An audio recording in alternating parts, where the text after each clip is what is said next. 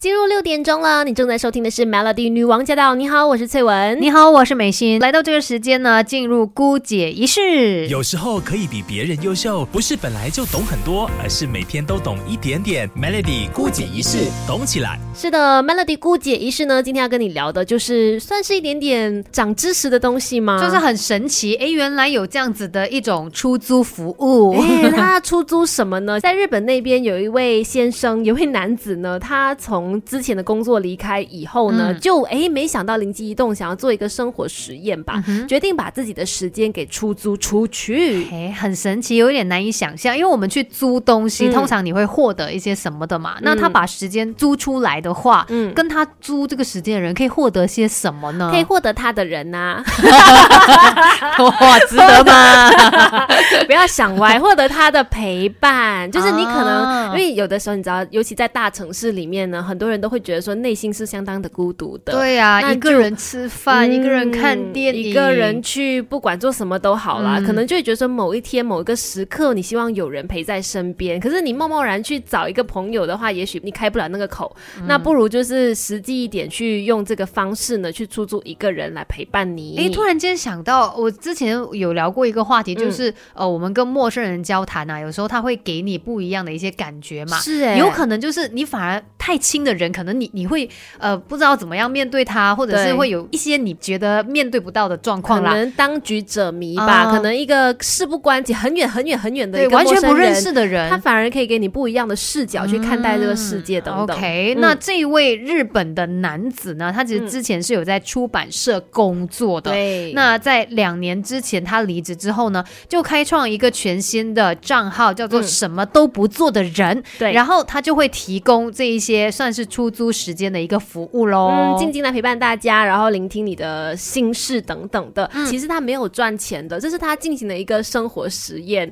他可能想要知道说，到底人可能会想要租借一个另外一个人来做些什么事情吧？哦，对，所以呢，他提供的这个服务呢，有的时候可能只是静静的陪在那个人身边，然后或者是听他说一些故事，这样子的这个服务哦，他基本上呢，只要求这个委托人负责他的。可能车资就是我的这个车马费你来负责就好了，对，那其他你也不用另外给我什么钱。可是呢，你可以得到我的时间来陪伴你。所以呢，他就说他其实接到过各式各样的委托，不管是一起玩游戏啦，或者是讲八卦。哦呦，竟然等下跟陌陌生人讲讲八卦，可能就是因为这个人不认识嘛，更加可以畅所欲言吧。哦，哎哦，好像可以讲到很爽哎，突然间觉得。可是他可以给你什么样的建议吗？我就蛮好奇的。嗯。另外呢，他也会有试过这样的委托，就是跟这个委托者呢一起吃正在练习的菜肴，因为可能对方就是刚刚学煮菜嘛，哦然后你可能就也不好意思端给你想要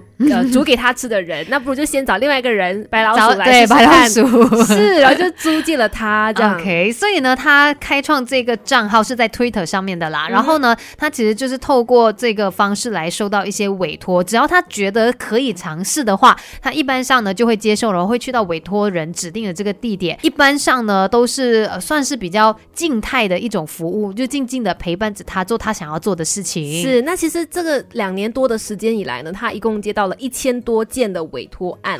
虽然我们刚刚也提到了，他没有收费的嘛，没有办法让他真正赚到钱，可是他却觉得说，哎，他的人生更有意义了，哎，所以人生并不是用金钱来衡量的，他反而在这一个过程当中收获了很多。你可能从别人的身上看到了一些启发你的一个想法，所以呢，他也觉得说，透过这样子一个工作，让他的人生是变得更加有意义的。对，这一点不只是这位先生他自己发现到，包括说他身边的他太太哦，也觉得说，呃，之前这位他先生呃。上班的时候呢，可能一直都是压力很大啦，然后愁眉苦脸、不开心的。可是，在他承接了这个出租先生之后呢，哎，他就变了一个人似的，就变得就是神采奕奕啊，可能很开心啊。呃，对于工作呢是有期待的，所以他的太太呢，后来这个态度也转变了。本来一开始是有点反对他，觉得很奇怪吧？对啊，为什么你要去做这样的事？可是呢，后来发现他先生的转变之后呢，就开始鼓励他、支持他了。对，因为其实你真的会发现，说人跟人之间的那个陪伴，它是一。种力量，嗯，那或许真的因为今天你给了这一个人一些陪伴，然后让他感受到那一份温暖，嗯，也会改变他接下来的一些选择呢。所以这个工作虽然他是叫做什么都不做的男人嘛，但但其实我觉得他把自己的时间给分享出来，其实也是某程度上他。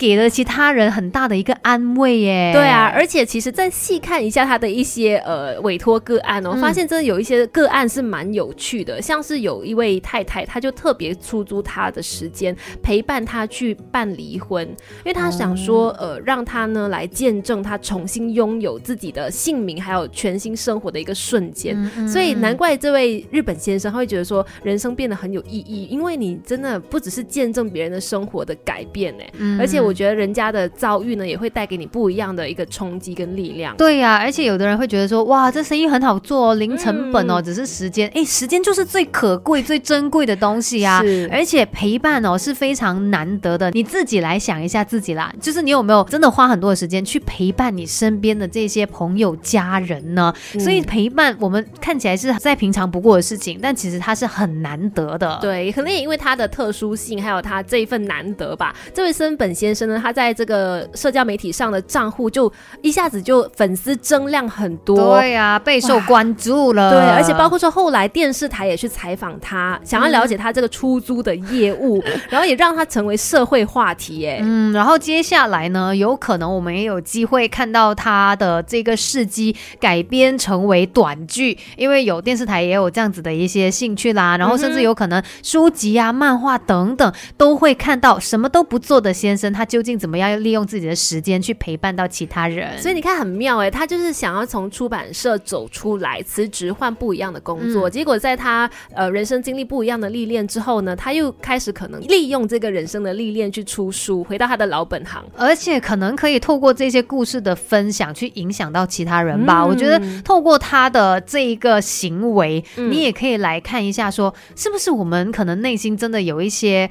寂寞，觉得很空虚的时候，所以你才会有需要这样子的一种服务啊。是，如果你身边有一些这样子的朋友，就是想要人家陪伴的时候，你就去嘛，然后再跟他算钱啊。对，呃，不然你就推荐他听我们 Melody 喽。现在在这个秀应用程式，你要随时随地都有人陪伴着你。没错，如果你错过了前面的话，想要重听也是赶快可以去到 show 呢，去寻找姑姐仪式就可以重听了。今天的姑姐仪式就给你分享到这里，Melody。